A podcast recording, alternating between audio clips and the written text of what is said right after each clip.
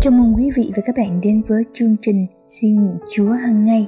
Ngày hôm nay, ngày 14 tháng 5, với chủ đề Đầy tớ của Chúa Giêsu Christ được trích trong phân đoạn Kinh Thánh Luca, đoạn 17 câu 10. Các ngươi cũng thế.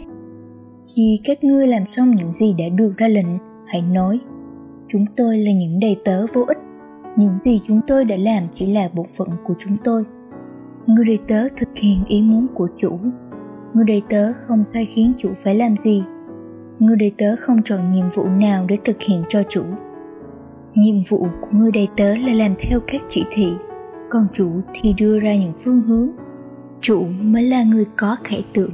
Nhiệm vụ của người đầy tớ là giúp hoàn thành các mục đích của chủ. Chúng ta là đầy tớ, chúa là chủ.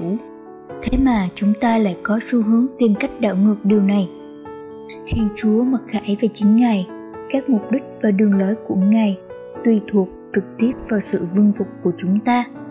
Hôm nay, Ngài có thể không tiết lộ ý định của Ngài về 5 năm sắp tới, nhưng Ngài sẽ cho chúng ta biết bước phải làm tiếp theo của chúng ta là gì. Khi chúng ta đáp lại sự mặc khải của Thiên Chúa, Ngài sẽ hoàn thành những gì Ngài mong muốn và Ngài sẽ là đấng nhận được vinh quang sự hoàn thành của chúng ta đến từ việc phục vụ chủ của chúng ta. Thế gian sẽ cổ võ phấn đấu, chiếm lấy các vị trí của quyền bính và quyền lực. Còn chúa thì muốn bạn đảm nhận một vai trò của một người đầy tớ. Là đầy tớ của chúa, bạn không nên có một chương trình hành động nào khác ngoài việc phương phục và làm theo bất cứ điều gì ngài nói với bạn.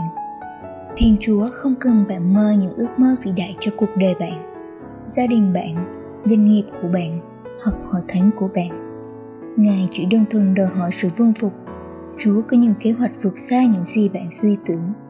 Ephesos đoạn 3 câu 20 Cảm ơn quý vị và các bạn đã lắng nghe. Bài suy nguyện được trích trong Kinh nghiệm Chúa từng ngày Experiencing God day By Day, của mục sư Henry và Richard Lexapi bản dịch Loving lies Meaning Tree.